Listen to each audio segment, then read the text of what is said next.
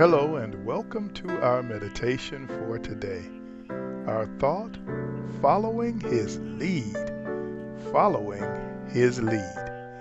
Acts chapter 2, verses 1 through 4. Yes, Lord. When the day of Pentecost had fully come, they were all with one accord in one place.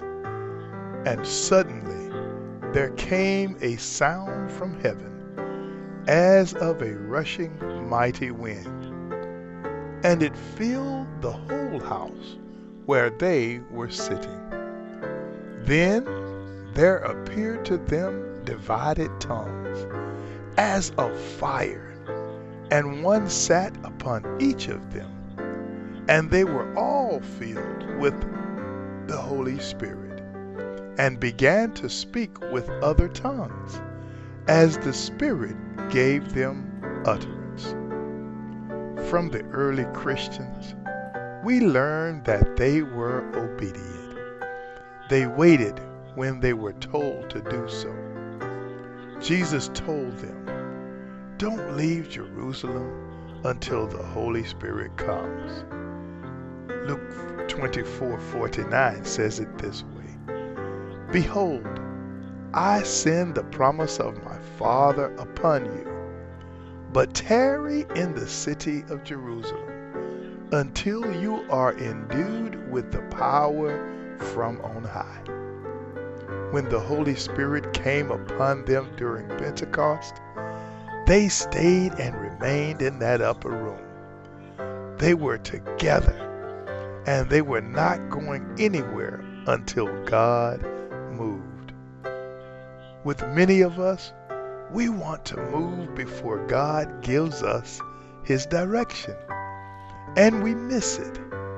We miss His hand on our lives because we are too quick to respond and too slow to obey.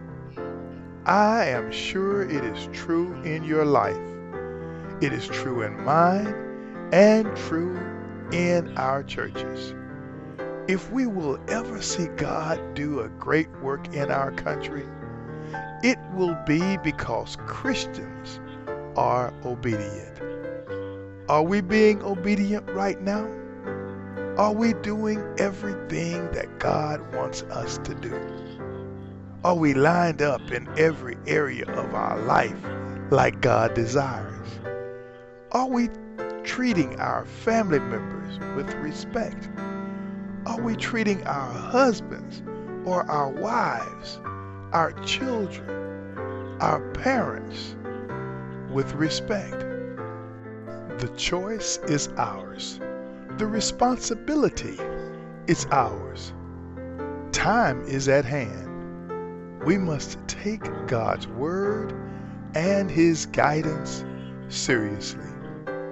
I encourage each of us to examine ourselves and to repent of our disobedience right now and begin to walk down a path of obedience to Christ.